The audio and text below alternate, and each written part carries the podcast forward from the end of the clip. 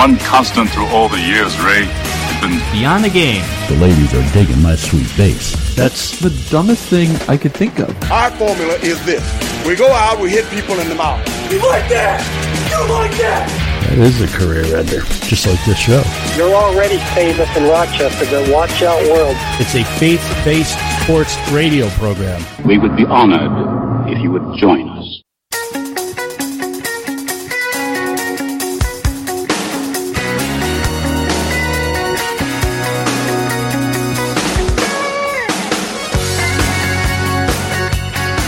Good morning and happy Saturday. Whether you are listening on the radio here in Rochester, New York, streaming online, or listening to our podcast anywhere in the world, this is the Beyond the Game program. As you've no doubt already figured out, I am not Rick Benson. He is out of town running a soccer camp for some reason or other, so I am filling in as both the producer and the host this week. I am Zach Barletta, and since an hour of me talking to myself would be terrible radio, I've also got my brother Spencer live on the studio line from Roanoke, Virginia. Spencer is my younger but equally bearded brother and also co hosts the Myths and Mysteries podcast with me. Spencer, what's going on? Hey Zach, great to be back on the show, man. Uh, sorry that uh, Rick has gone to the dark side and is off doing soccer things, but pleasure to be here as always. All right, well, I have a printout here that could almost kind of pass as an outline for what we're going to do on the show today, so let's uh, see what happens. Spencer, are you ready to wing it and make some radio magic? Absolutely, exclusively radio magic. All right, let's do it. First off, Spence, I want to I or, uh, I know that you saw both the tweet that former Buffalo Bills cornerback Stephon Gilmore posted this week and the Buffalo sportscaster who responded to it with the video clip. In case our audience missed it, Gilmore tweeted, My people finally going to get to see me play on TV. Hashtag Pats Nation, hashtag about that time. Buffalo sportscaster Jonah Javad read the tweet during the sports report on television, then added, Gilmore's people didn't get to see him on TV. Here's what they missed out on, followed by a long video montage of Gilmore missing tackles and getting beat for long touchdowns. Spencer, what did you think of the video? It was hilarious. I I actually had the video shared to me by a friend of mine who said you've got to see this. Uh, who's always hearing me uh, here in Virginia ranting and raving about the Buffalo Bills, and he said you've got to watch this. And uh, I was laughing through the whole video, and it just was something that was that was so Buffalo. It was so back home that uh, that I really enjoyed it, and uh, he really pulled no punches. Yeah, and you know. It- I saw response articles that said, "Oh, Buffalo sportscaster is overkill," you know. And yeah, it was overkill, and yeah, it was sour grapes. But we're kind of tired of the last season of Stephon Gilmore not tackling anybody. That was my thought. Was you know you can be frustrated with the coaches, you can be uh, frustrated with the way that the season went, or even your teammates, but to uh, to throw shade on your fans, um, talking about you know not being able to watch on TV. And uh, really, we did. We we watched him be kind of a disappointing player for all of the talent that he has. To do something, uh, you know, go follow the money. He's he's a great player. Uh, you can't blame him for making a wise decision financially for his career. But to weeks and months after that happened, to go back and make a point to stick it to Buffalo and and the, the all the people there and the coaches and the fans, um, I kind of thought he had it coming. Yeah, because this is the team that cheered pretty loudly for him when he did good things. The team that made him a first round pick, gave him a lot of money, treated him well. Um, it was really kind of strange to see him do that, and we get it. You know, we're Buffalonians, we're Western New Yorkers. We get it. The Patriots are really good. They're on TV all the time, and we don't need Stephon Gilmore to sort of tell us that, right? No, definitely not. 538.com recently did a poll of 989 baseball fans from across the U.S. to see who their most and least favorite teams are. Somehow, the New York Yankees managed to be both the team that was chosen most often as fans' favorite team, with a whopping 10% of the total votes, and the team that was chosen most often as fans' most hated team, with an astounding 27% of the total votes. So, Spencer, how is it that the Yankees are both the most loved and the most hated baseball team in America? I think that's a good question. I think that there's a few different answers. I think that number one, um, the New York Yankees franchise is just one that everyone is familiar with. They owned baseball for so long. Uh, they have so many championships, and they are one of the teams that goes essentially all the way back to the beginning. So when you think of great baseball teams, or if you're a person who appreciates older um, older franchises who have been around longer, you can't help but come across the New York Yankees, and so you see uh, people in other countries, people uh, that just want to wear a baseball hat. You know, they they want to get a hat to wear, whether that be with an outfit or just to cover their head or lack of hair or whatever that might be.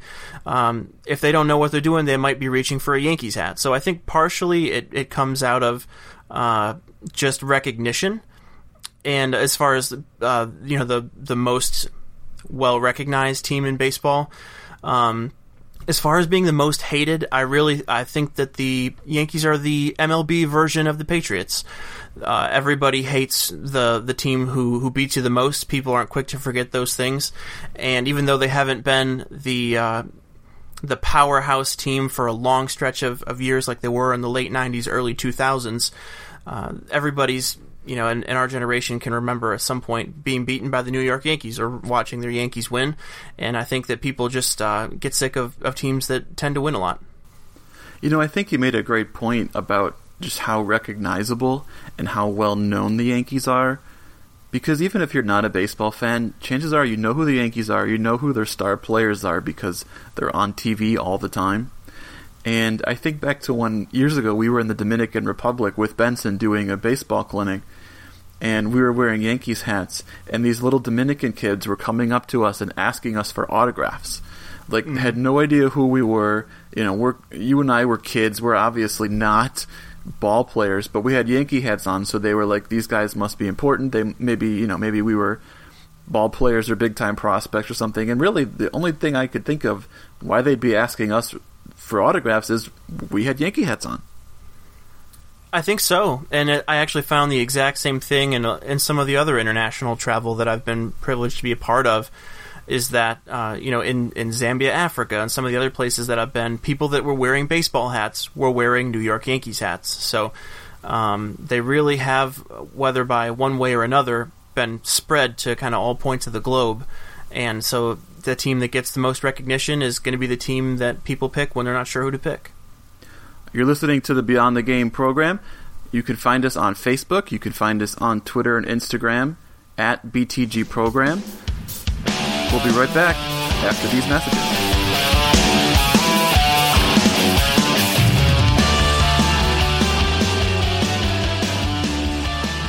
Let me tell you about Town & Country Pest Solutions. They've been in business for nearly three very successful decades. They have the experience to tackle any pest problem, covering Rochester, Syracuse, Buffalo, Albany, Watertown, any place that could pick up this radio station is somewhere Town & Country Pest Solutions takes on pests and critters of all kinds. Town & Country's technicians are friendly, professional, and most importantly, they're knowledgeable. Bees, wasps, roaches, ants, bats, mice, call Town & Country. Even raccoons or larger animals, call Town and Country. Have a bed bug problem or just want to check and make sure that you don't have a bed bug problem? Call Town and Country. Early detection is key when it comes to bed bugs, so if you suspect a potential problem, call Town and Country Pest Solutions today. Town and Country's success rate and their guarantee are both well above industry average. Call Town and Country Pest Solutions today, 585-426-5024. That's 585-426-5024 and let their team of professionals handle whatever pest problem you may have. Or visit them online, townandcountrysolutions.com. Town and Country Pest Solutions, fearing nothing but God. Hey, it's Zach. If you're a fan of unsolved mysteries, mythical monsters, murder whodunits, or just podcasts in general, check out my other show, the Myths and Mysteries Podcast. Every two weeks, my brother Spencer and I tell fascinating stories about topics like the Bermuda Triangle JFK's assassination, chupacabras, serial killers, and more. You can find us by searching for Myths and Mysteries on iTunes or Google Play or on our website, mythsandmysteriespod.com. Don't forget to click subscribe and leave us a review to let us know what you think. We're also on Facebook, Twitter, and Instagram at Myths Podcast. So go check out the Myths and Mysteries podcast, and we'll see you next time.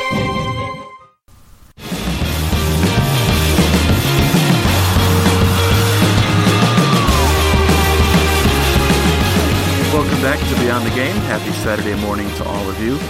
Spencer, I'm excited to have you on the show because you and I get to talk about something that I never get to talk about with Benson. And he's going to listen to this and he's probably going to be furious, but that's fine.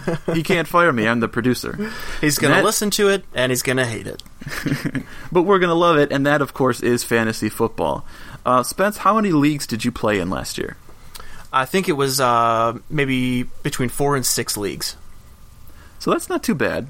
That's not, not including bad. daily fantasy. and uh, did you end up with more money than you started with when you played daily? I did actually. By some Christmas miracle, I ended up with a few dollars more. Uh, not much, but I did end up ahead, so that's all that counts. Yeah, I don't think I did. So at least one of us won some money. I played I played in a lot of leagues as well. You and I played in I think three or four leagues together as well as some DFS tournaments. Um, so what we did, we've been talking a lot about really since the draft about the upcoming fantasy football season. We've been comparing some notes, and I thought this would be a fun time for us to talk a little bit about some players that we do and don't like for this season. It's ridiculously early. We haven't even seen some of them play in a a scrimmage or even a preseason game yet. So let's, at this ridiculously early time, let's talk about some players that we do and we don't like. We'll give two at each position for the likes and two at each position for the dislikes. Are you ready? Let's do this. All right, let's start with the quarterbacks. The first quarterback that I really like this upcoming season is Marcus Mariota of the Titans. He ended last season with a severe leg injury, which is going to scare some people off, no doubt. And I still don't think people really respect the Titans for how good of an offense they can be. Um, they have a prolific running attack, yes, but they also made it a focus this offseason to get some more weapons for Mariota, and they accomplished that by drafting Corey Davis and signing Eric Decker. So I think the passing touchdowns will be there for Mariota in addition to the rushing yards that he's always going to have the Titans are going to be, in my opinion, one of the most dangerous teams. So I couldn't agree with you more. Uh, the signing of Decker and Davis, they said, listen, we're going to address this need at wide receiver, and they did that in a big way. And they even tightened up the defense a little bit, which was already on the way there by uh, drafting some some high talent cornerbacks uh, to to match to keep the the score down on the other side. Uh, watch out for the Titans. And guys, maybe some of you don't play fantasy football and you think this is going to be a really boring segment. Maybe it will. I don't know. But we're also going to talk a little bit, I think, about some of the teams that these players play on, so you could maybe consider this a little bit of a football preview show. Spencer, why don't you give me the first quarterback that you do like? The first guy I'm actually very excited about, and I've tried to pick out some players um, that you may not inherently expect to make a big difference, whether that be the way that they played last year or just that they are kind of scooting along under the radar. But my first quarterback is Andy Dalton. I think that it would be no exaggeration to say that the the Cincinnati Bengals have made one of the biggest leaps from uh, from last to first as far as talent on their team by going out and getting uh, John Ross to play opposite uh, AJ Green, to get Joe Mixon to play in the backfield. I think that they've reloaded Dalton's weapons. They've tried as, as best as they could, even though they lost some of their offensive line, to replace it with other talent. And I think that you're going to see, with having a bunch of weapons back, Dalton come out and be the, the red rifle again.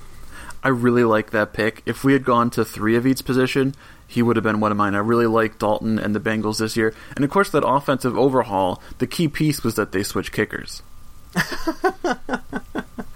Absolutely. The second quarterback that I really like for this season is Eli Manning of the Giants, which I know Benson's going to like, so maybe this will get him to forgive me for doing this segment. But if you look at fantasy quarterback rankings, Eli isn't very highly rated. He's somewhere in the mid to late teens as far as quarterbacks. But the Giants have added Brandon Marshall to team with Odell Beckham Jr. at wide receiver, and they don't have an established number one running back.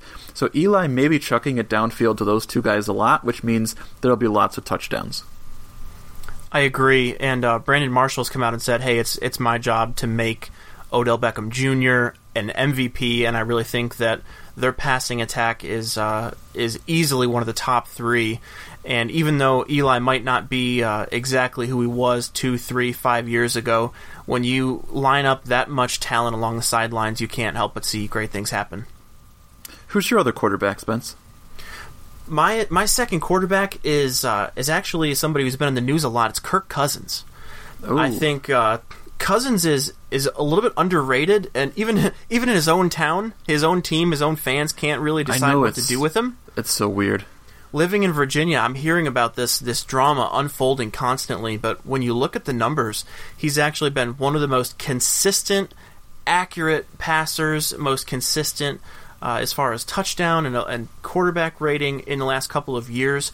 I firmly believe that he earned a, a better contract than what was offered to him, and I think that we're going to see big things uh, from him in the years to come. I don't think he's going to be a Redskin very much longer and I think we'll see him switch over and play uh, with another team and maybe take off in his career. But uh, they've given him, uh, despite losing a couple of targets, they've brought in a couple of uh, big players, um, including a new tall number one talent.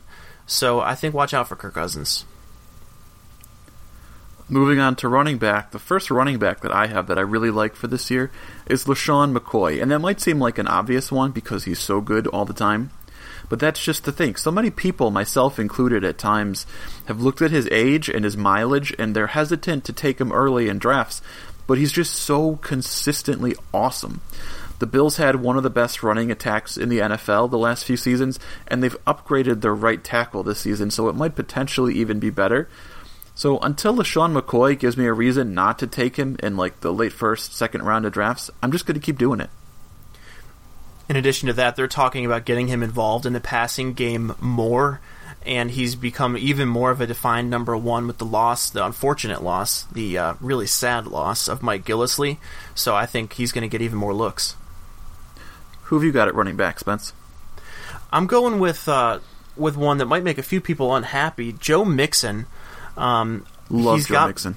He's got plenty of character issues that need to 100% be addressed, but I do love Joe Mixon as a football player, and he's again part of that. Uh, going back to the well of the Cincinnati Bengals, he can catch the ball, he can run the ball. He's he's so dangerous, whether behind the line or in the open field, and we've seen injury and uh, depreciation and talent in the other Cincinnati backs.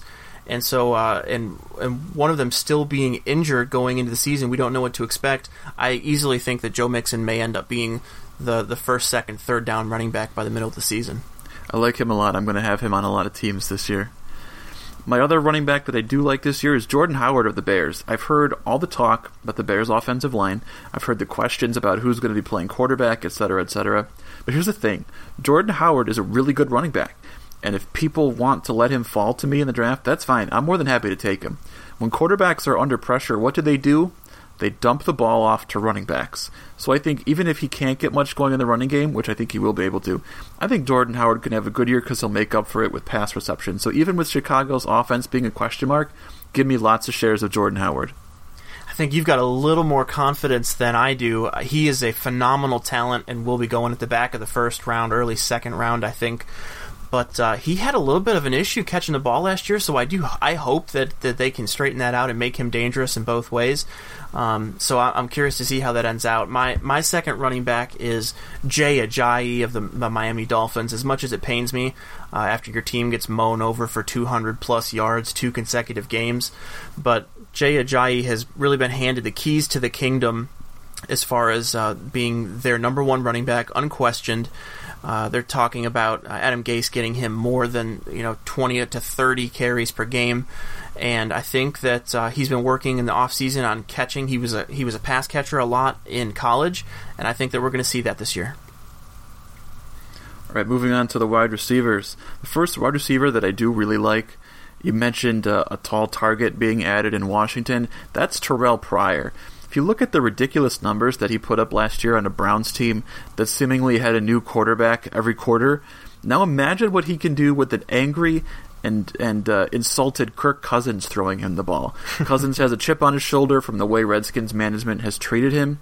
He's playing for a big contract. Terrelle Pryor is going to be the beneficiary of that. Agreed. Couldn't say anything different. My guy that I'm going to go with is uh, is another guy who's uh, been out and come back. Martavis Bryant uh, of the the Pittsburgh Steelers. This guy is a freak of nature athletically. He's got the size, the hands, the ability, and certainly the speed. Uh, the guys that were in positions that might have been in front of him as far as the depth chart are gone. they they've left or they have been they've been sat because they are anticipating the coming back of Martavis Bryant. And this guy, if he goes off, if he can stay healthy, if he can stay out of trouble, he's going to be a firecracker. 100% agreed. My other wide receiver that I do like for this year is DeAndre Hopkins, which again may seem a little ridiculous because he's so good. But Hopkins' year last year was so bad that by the end of last season, I saw him dropped in multiple leagues that I was in. and we need to remember that he's one of the most talented receivers in the game, and he no longer has Brock Osweiler throwing him the football.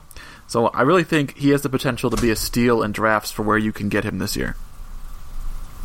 I agree, and I would really, really love to see him back to his former self. I was having a hard time with my, my last one, so I've actually got two that I'm going to split down the middle that are John Brown and Cameron Meredith. Uh, I do think that the, the Bears are going to have some problems on the offense, but I think that Cameron Meredith is going to be leading the charge from the wide receiver position, and there's something to be said about being the number one target. Uh, I think that he had some opportunities and made some big plays last year that we got to see a few successful games, and I think we'll see more of those. And John Brown, who was much overlooked because uh, he played so badly last year and was out with some health concerns, uh, is going to be back. He's healthy. They've got this this health issue figured out. And I think that we're going to see him make a return. And this guy's falling in mock drafts way late. I think seventh, eighth, ninth round, and could be a huge talent that to uh, to grab late. All right, we'll be back right after this with our dislikes. You're listening to Beyond the Game.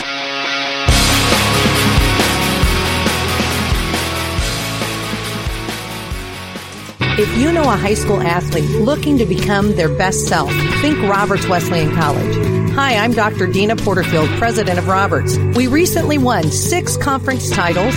Our teams have made three NCAA national championship appearances, and 96 student athletes were named East Coast All Conference. And Roberts has the only NCAA Division II program in Greater Rochester.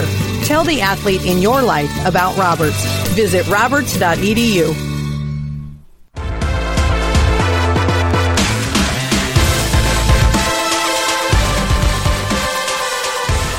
Welcome back to the Beyond the Game program. I'm Zach Barletta, joined from Virginia, live on the studio line by my brother Spencer Barletta. Rick Benson is out of town running a soccer camp inexplicably this week, so we are trying to fill those big shoes. Before the break, we were talking about some quarterbacks, running backs, and wide receivers that we do like for fantasy football this year. We're going to go through a few of each that we don't like this year, and I'm going to start it off with a pick that will probably make people in this area very happy, and that's Tom Brady. and I swear it's not personal. Maybe it is, but I also think that expectations are so high for Brady that he might be a little bit overvalued. Brady's not getting any younger. For the first time in two or three years, he's not entering the year angry about a suspension or something. The Patriots have loaded up on running backs, including the very talented former Bill Mike Gillislee. I think the Pats are going to run the ball a lot, and Gillislee is going to get a lot of goal line touchdowns. So I think it's very possible Brady won't throw nearly as many touchdowns as a lot of people are expecting. I would agree with that, and I'm going to go with another surprise player and former MVP Cam Newton. I think Ooh. that we might be surprised. A lot of people were surprised and let down last year when he wasn't able to play super well and wasn't returning to that MVP caliber play. Cam Newton has had a surgery in the offseason, even a relatively minor one, but on his throwing shoulder. He had it late in the year because apparently he said that he had other things that were on the forefront of his mind. And we've not really seen him been able to go out and to play. Training camp is coming and he does not have any more tools to throw to really than he did last year. Cam Newton has shown an extraordinary ability to miss the running back when he throws the ball to the running back, and we're all excited to see Christian McCaffrey. He's going to be a, a freak of nature out there, but unfortunately, with a quarterback who has his entire career struggled even to dump the ball off to the quarterback, and he's not got any more uh, wide receiver talent to throw to. I'm unfortunately thinking Cam is uh, is in for another mediocre year. Boy, that bad year he had last year came out of nowhere. I got him in the fourth round of a draft, and I texted you, I just won this league, and I think I missed the playoffs because he was so bad. My other quarterback that I don't like this year, another big name, it's Philip Rivers of the Chargers. First round wide receiver Mike Williams was supposed to solve the Chargers' long standing lack of a big play threat for, for Philip Rivers, but it looks like he's going to need a back surgery that ends his season before training camp even starts. That leaves talented uh, but often injured Keenan Allen and a cast of um, guys who have never been a top receiver as the rest of the receivers for Rivers to throw to, and I'm just not feeling it for Rivers in 2017 that's a really interesting pick. I think I do actually feel a little higher on Philip Rivers. I couldn't, uh, you know, I couldn't agree more. I think Williams is out for the year, and that is extremely unfortunate. Although I guess uh, for those of us who were Bills fans and wanted that to happen, I guess we dodged a bullet there. But as far as Philip Rivers is, is concerned, he's always been able to do okay when he's got the weapons. And I think that there are a few guys that are considered no name players. Your Dontrelle Inmans, your Travis Benjamins, but a few of those guys were former number one receivers that maybe couldn't quite cut it. Um, you've got Inman, you've got uh, Travis Benjamin, Keenan Allen. Keenan Allen goes big or goes home, man. So if he doesn't lacerate a kidney or tear something in his knee, hopefully he'll be there for all the games. So I guess we'll have to see. We'll flip a coin and see what happens with the Chargers next year. All right, on to the running backs. The first running back I don't like for 2017, Spencer Ware of the Kansas City Chiefs. He's a converted fullback who was mostly great for Kansas City when he was on the field over the last two seasons, but he's not young. He faded late in the season last year, and the Chiefs added rookie Kareem Hunt behind him, who they really like. I really think Ware could lose his starting job by midseason.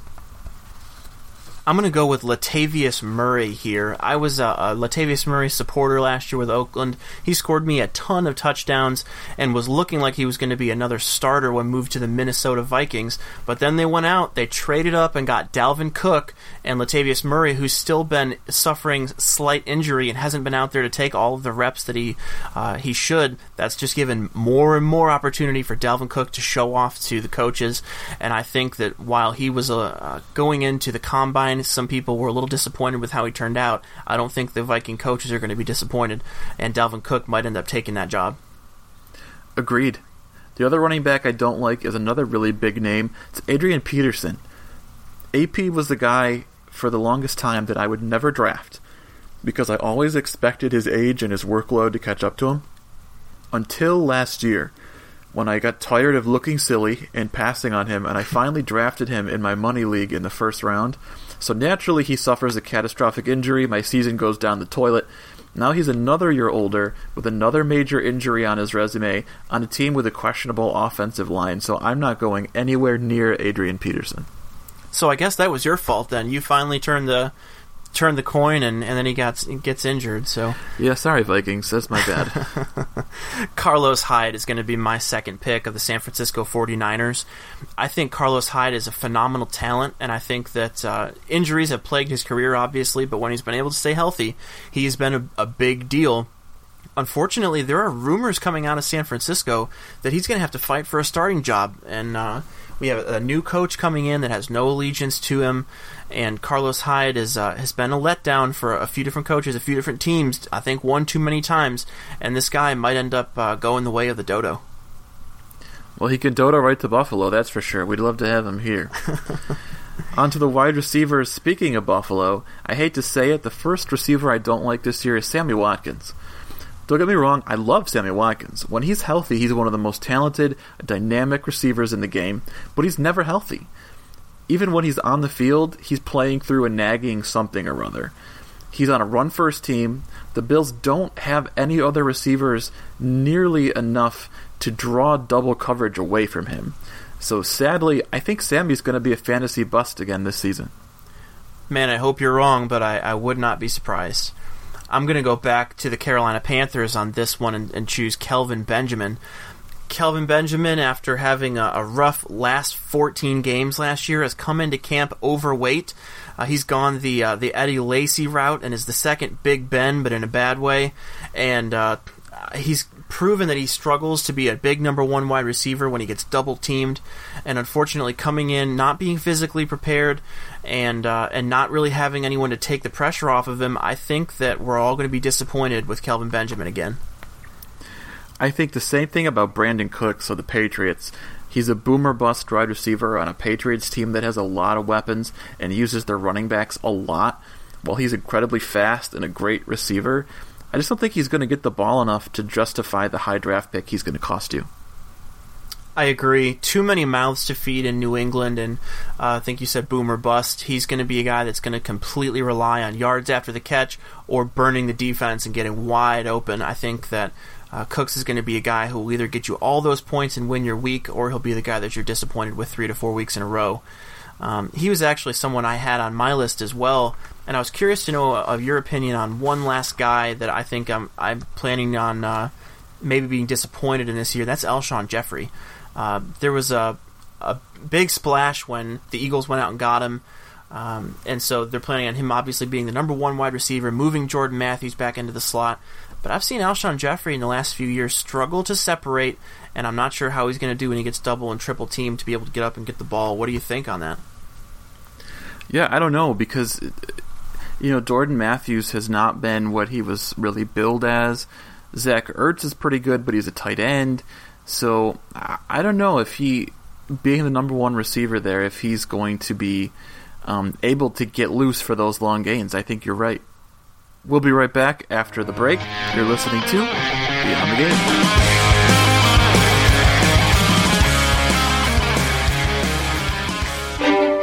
Hey, it's Zach. If you're a fan of unsolved mysteries, mythical monsters, murder whodunits, or just podcasts in general, check out my other show, the Myths and Mysteries Podcast. Every two weeks, my brother Spencer and I tell fascinating stories about topics like the Bermuda Triangle, JFK's assassination, chupacabras, serial killers, and more. You can find us by searching for Myths and Mysteries on iTunes or Google Play or on our website, mythsandmysteriespod.com. Don't forget to click subscribe and leave us a review to let us know what you think. We're also on Facebook, Twitter, and Instagram at Myths Podcast. So go check out the Myths and Mysteries podcast, and we'll see you next time. An athlete whose participation in athletics is vital to their college choice? Then consider telling them about Roberts Wesleyan College. Hi, I'm Dr. Deana Porterfield, president of Roberts. We field 17 varsity sports and offer the only NCAA D2 program in Greater Rochester. Our teams have won six conference titles and reached three NCAA national championship appearances. Help the athlete you know to take their game to the next level. Visit roberts.edu.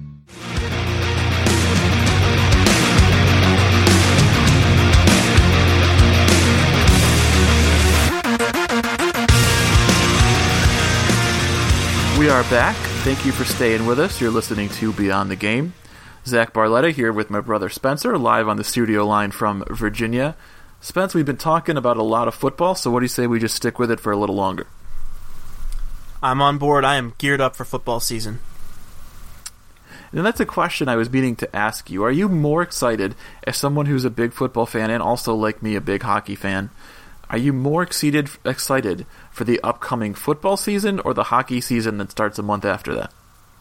Oh man, that's a tough one. I I struggle to answer questions like this because I tend to be a little bit on the temperamental side.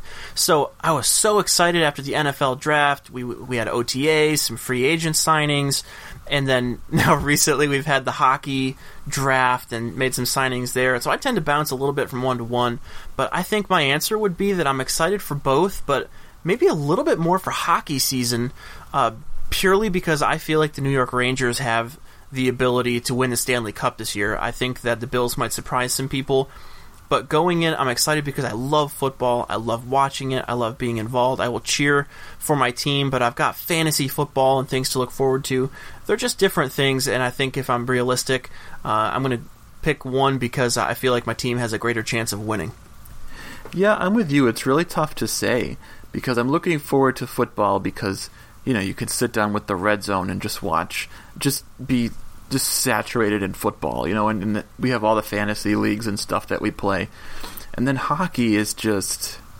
You know, I love hockey. If I have to choose between watching a hockey game and a football game, I'm watching the hockey game but also because, like you said, we're both New York Ranger fans, and they had just a really good offseason. They purged some of the big contracts that they needed to. They added the number one defenseman that they needed. They really have had a good offseason, and so I'm really, for once, for the first time in the last couple years, really excited to see what they do this season. So, um, I think just for watching, I'm more excited about hockey. But as far as fantasy, obviously, it's football.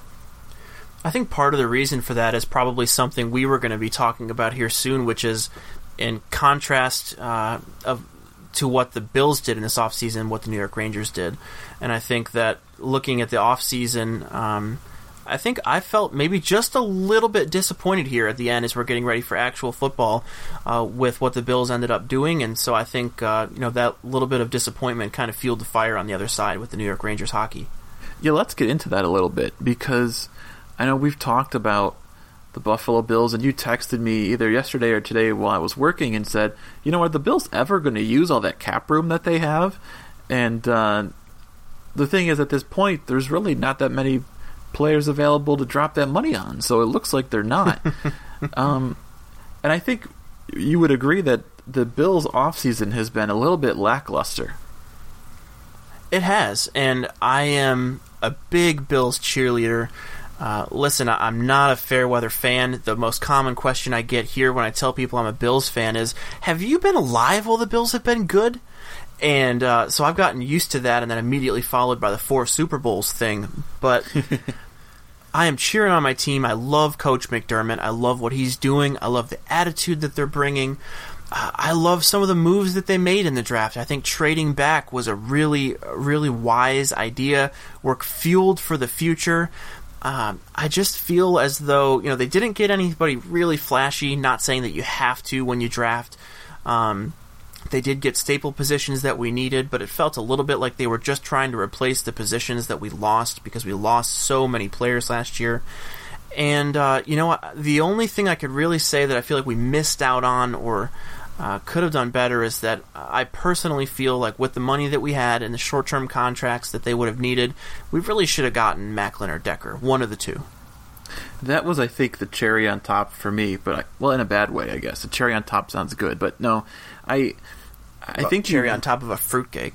Yeah, yeah, well, yeah. I think you really hit on it when you said that you know in the draft, while the Bills had a very good draft, um, they really just replaced the positions that they lost, and they really sort of filled the holes that they had, but they didn't make the team better. You'd like to see a good team go into the draft and add the final pieces, and really all they did was sort of break even. And while I like the players that they took, there wasn't that feeling of like, all right, this makes us better, you know. And then you go into the off season and you have the ability to drop all that money on a wide receiver like Maclin or Decker, who you really, really need, and who you can have for only money for one or two seasons. And especially Maclin was in town for like two days, and, and right. and the stars were just aligned. You know, he's best friends with McCoy. He's been on teams where McDermott was a coach. You know, his former uh, wide receivers coach is here as the quarterbacks coach. It was like, wow, how could this guy not sign in Buffalo? And then he leaves and goes to Baltimore, who had less than half the cap cap space that Buffalo has, and he signs there. You know, it was just um, it was really weird. And you and I have talked about whether perhaps the Bills are sort of um, unofficially tanking this season for a quarterback next year. Right, and I think while it's still impossible to say, and obviously we're not at Bill's Drive to to hear what they're talking about behind closed doors, I think that the the refusal to sign Maclin or to go after Decker says that the what the Bills feel about their chances next year. I think personally that the Bills are going to surprise some. Um, the way that the players uh, are talking, the way that uh, McDermott coaches his scheme, the way that it's built for the players. The players that they have brought in, while not being huge name players, are, and we've talked about this before, very good at one specific thing. And McDermott seems to really be trying to put those guys in positions to succeed. Um, but I agree. I think that not going after Maclin, not going after Decker, I think if the Bills had brought in Decker, and uh, or excuse me, uh, Maclin opposite Sammy Watkins in front of LeSean McCoy with an improved offensive line and hopefully a, a, defense that surprises a few people. I think that the Bills would have been a team that everyone was talking about next year. But I think putting all the pressure on Sammy, who was going to have to stay healthy, um, we'll see. But I think that our, our chances are are a little bit reduced, and I do. I think it says what the Bills think about next year. Yeah, that was a big concern for me is the depth at wide receiver and at running back. Um, yeah, I know Jonathan Williams is a good fit for the blocking system that they're going to have, but I mean, Sean McCoy, as good as he is, he's going to miss a game or two, and you know you're an injury away from having Jonathan Williams, the, the second year fifth round pick, as your starter. I'm not really comfortable with that. And like you said, if Sammy gets hurt, you're looking at Zay Jones, the rookie, who really is probably best as a slot receiver, as your number one receiver. And I just I think you get an injury to one of those two guys, and your season's basically over. Right. Well, while we're talking about uh, trades and signings and moves the teams have made, it's a good one's a little more positive. The New York Yankees this week made a big trade with the Chicago White Sox, a seven-player deal with the Yankees sending Tyler Clippard and three prospects to the White Sox to get Todd Frazier, Tommy Kahnle, and David Robertson. Um, widely regarded as a pretty darn good move.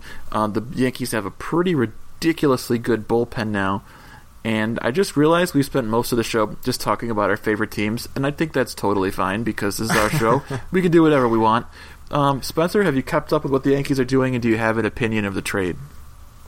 I have, and uh, one of my first thoughts was that this one was a little bit of a surprise to me. Um, we knew that the Yankees had places and positions that needed to be filled. We knew what those needs were. We knew that they were going to be cautious buyers. We saw that phrase used a lot by Brian Cashman. But we heard, um, you know, possible trades with the Oakland A's, possible trades with a couple of different teams, and it always seems like it's that dark horse contender out of nowhere that we had like, oh well, I guess it's a possibility that they're talking with the White Sox. Oh, it happened, and uh, it kind of came about pretty quickly, but I, I'm I'm in love with this trade.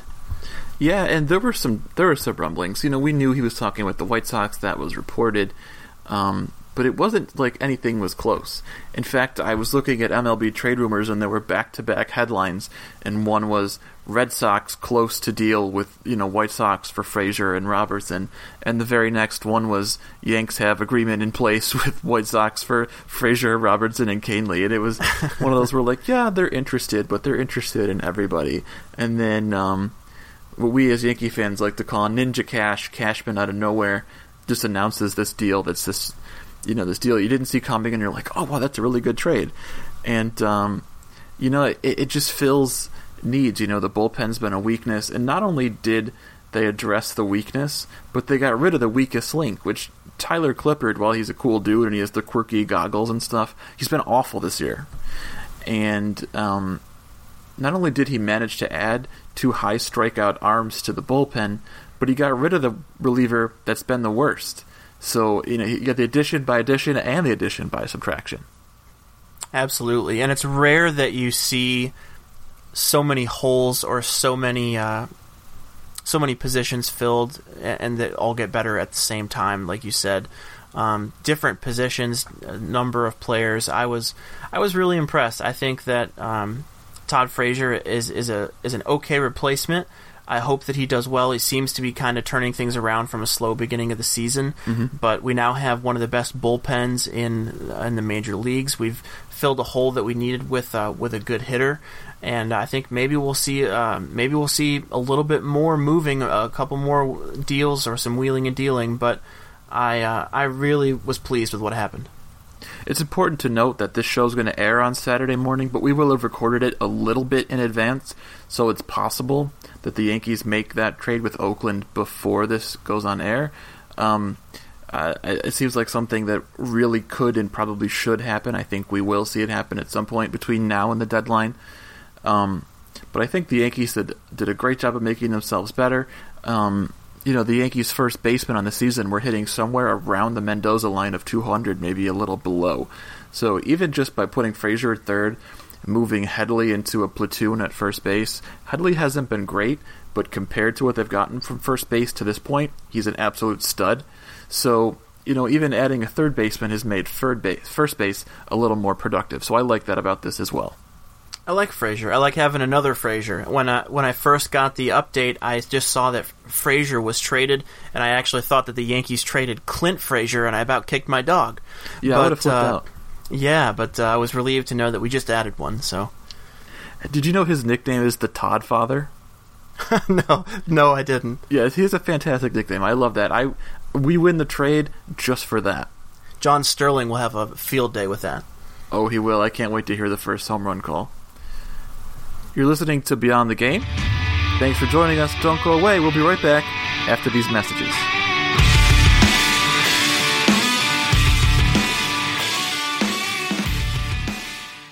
Let me tell you about Town and Country Pest Solutions. They've been in business for nearly three very successful decades. They have the experience to tackle any pest problem, covering Rochester, Syracuse, Buffalo, Albany, Watertown. Any place that can pick up this radio station is somewhere Town and Country Pest Solutions takes on pests and critters of all kinds.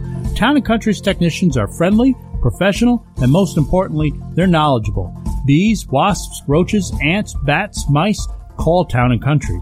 Even raccoons or larger animals, call Town and Country. Have a bed bug problem or just want to check and make sure that you don't have a bed bug problem? Call Town and Country. Early detection is key when it comes to bed bugs, so if you suspect a potential problem, call Town and Country Pest Solutions today. Town and Country's success rate and their guarantee are both well above industry average. Call Town and Country Pest Solutions today, 585-426-5024. That's 585-426-5024 and let their team of professionals handle whatever pest problem you may have. Or visit them online, townandcountrysolutions.com. Town and Country Pest Solutions, fearing nothing but God. Hey, it's Zach. If you're a fan of unsolved mysteries, mythical monsters, murder whodunits, or just podcasts in general, check out my other show, the Myths and Mysteries Podcast. Every two weeks, my brother Spencer and I tell fascinating stories about topics like the Bermuda Triangle, JFK's assassination, chupacabras, serial killers, and more. You can find us by searching for Myths and Mysteries on iTunes or Google Play or on our website, mythsandmysteriespod.com. Don't forget to click subscribe and leave us a review to let us know what you think. We're also on Facebook, Twitter, and Instagram at Myths Podcast. So go check out the Myths and Mysteries podcast, and we'll see you next time.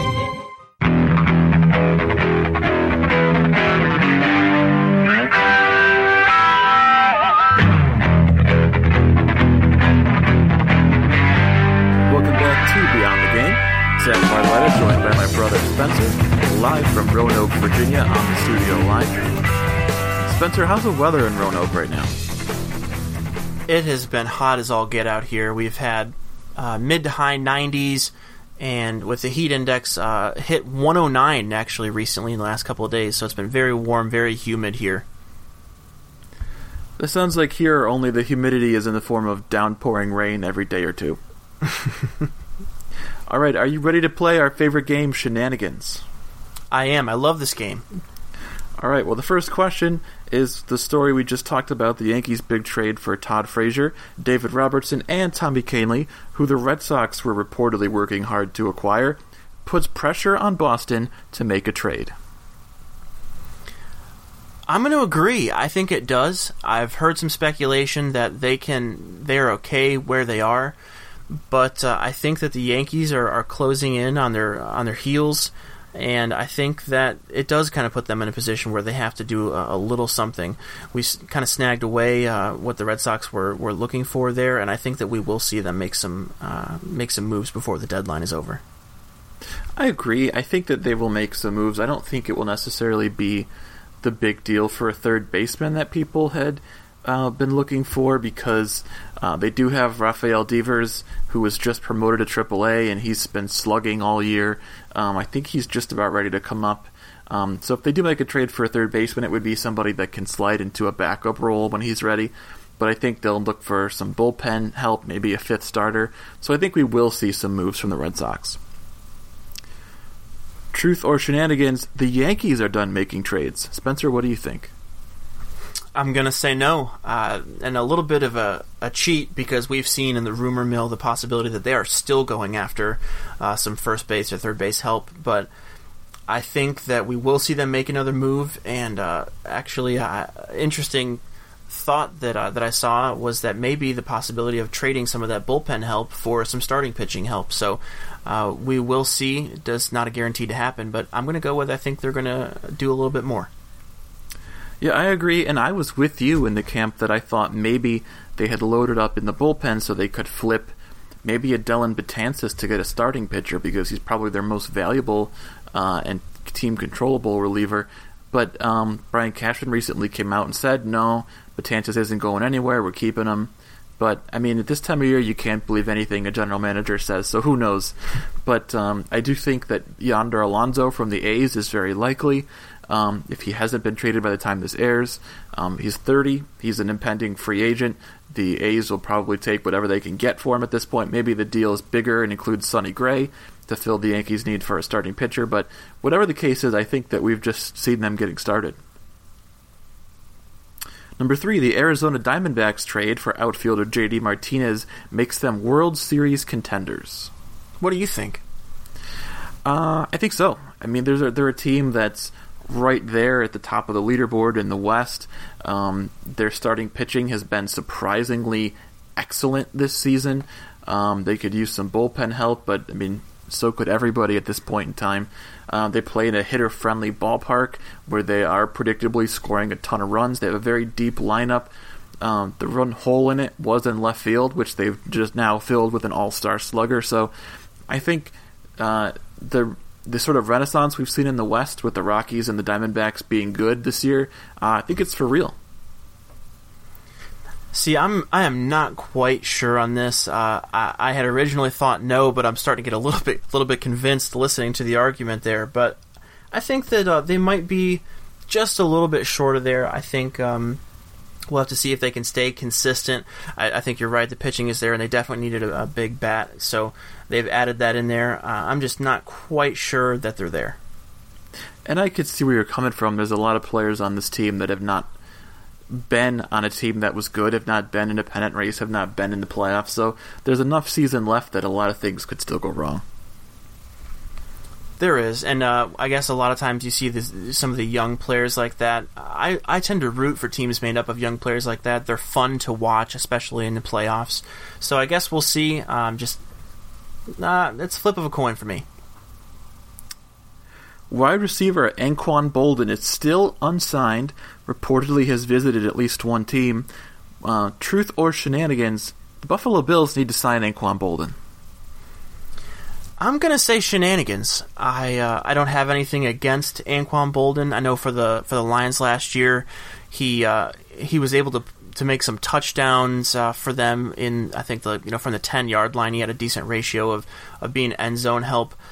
I don't know that he's going to be any more beneficial than uh, our other number two wide receiver we currently have, whose name is escaping me. Zay Jones. Um, no, the I'm sorry, the gentleman from the Raiders, the the tall oh, guy that Andre Holmes? keeps talking about. Yeah, Andre Holmes um, is kind of that guy, that that end zone threat, big physical wide receiver that you know gets in up close. And uh, Anquan Boldin, while certainly uh, long time in the league, well respected guy, great player, might have some left in the tank. Uh, if they get him, I'll be happy. I think I'd rather see them go out and get a Gary Barnidge or uh, somebody um, like that, maybe a little bit younger, different place talent. I don't know that he's going to do any more for us than than Andre Holmes, but uh, I'm not against it if they sign him. See, I'm I'm for it. I say uh, agree. I would like to see Anquan Boldin, although you kind of almost talked me out of it. Um, I agree. Andre Holmes might kind of make him redundant in the red zone. I do think he's such a great route runner, so strong on the ball, and would be a great example for Zay Jones of how to how to work in tight spaces and come away with the football. Um, I don't think it's a season maker or breaker, but I would like to see him just for some some good, talented veteran depth. The Redskins made Kirk Cousins a lowball offer and then talked trash about him publicly. So, truth or shenanigans, it's time for the Redskins to trade Kirk Cousins. I think it is past high time for them to trade Cousins. Uh, I think that the drama is ready to end. They uh, they've openly been disagreeing about things for months. Uh, what is his talent level? Is he a franchise quarterback? Uh, I absolutely think that it's time for them to trade him. Uh, I don't know if you heard recently, but uh, I believe it's the uh, the new uh, GM of the of the Washington Redskins called him Kurt Cousins, K U R T instead of Kirk, as in Captain Kirk. Um, Just can't get no respect. No, I don't know if it was on purpose or not, but it made for for great media. Um, I think get it done with. They clearly don't want to be together. Uh, just sign the paperwork call somebody up and get it done. I agree. I mean, this they clearly don't value him the way that he wants to be valued and probably should be valued. There's a lot of teams that still need quarterbacks, and you know, if you're a team that's ready to win, you can roll the dice in the first round of the draft, or you can trade for a guy who's already had several really good NFL seasons. The Redskins, I don't know what they're doing, where they're going. I don't know if they do. It's time to just make this divorce in the least messy fashion possible and start over. You know, when it comes to the Washington Redskins, there is hope because there is always hope for your team, no matter how bad they are, that they will never have quite the dysfunction that the Washington Redskins have. So, uh, yeah, it's it's a mess over there.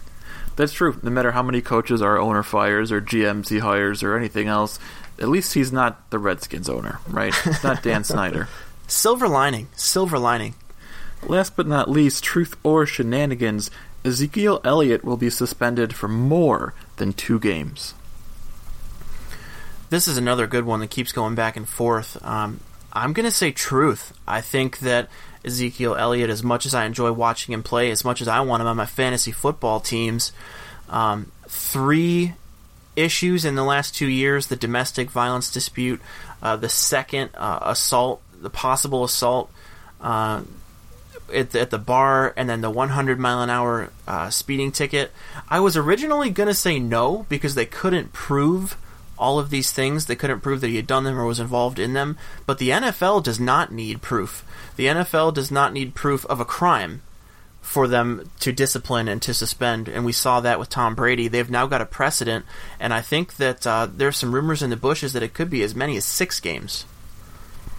Wow, six would be a lot, but it would show that they are taking this seriously. Um, I say shenanigans. I don't think it will be more than two.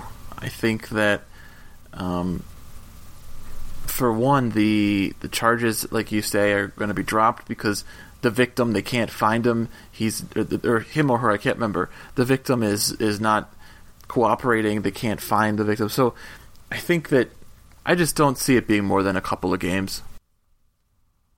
Spence, this isn't related to anything that we have been talking about, but I found an interesting piece of information on the internet today.